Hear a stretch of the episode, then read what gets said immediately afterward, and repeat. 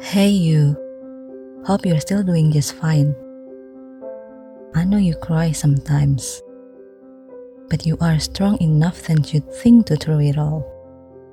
You don't have to pretend you're okay to make others comfortable. Well, it's okay not to be okay. Do not blame yourself for everything that didn't work as you have planned or as you wish. You are not fail as long as you are not stop trying.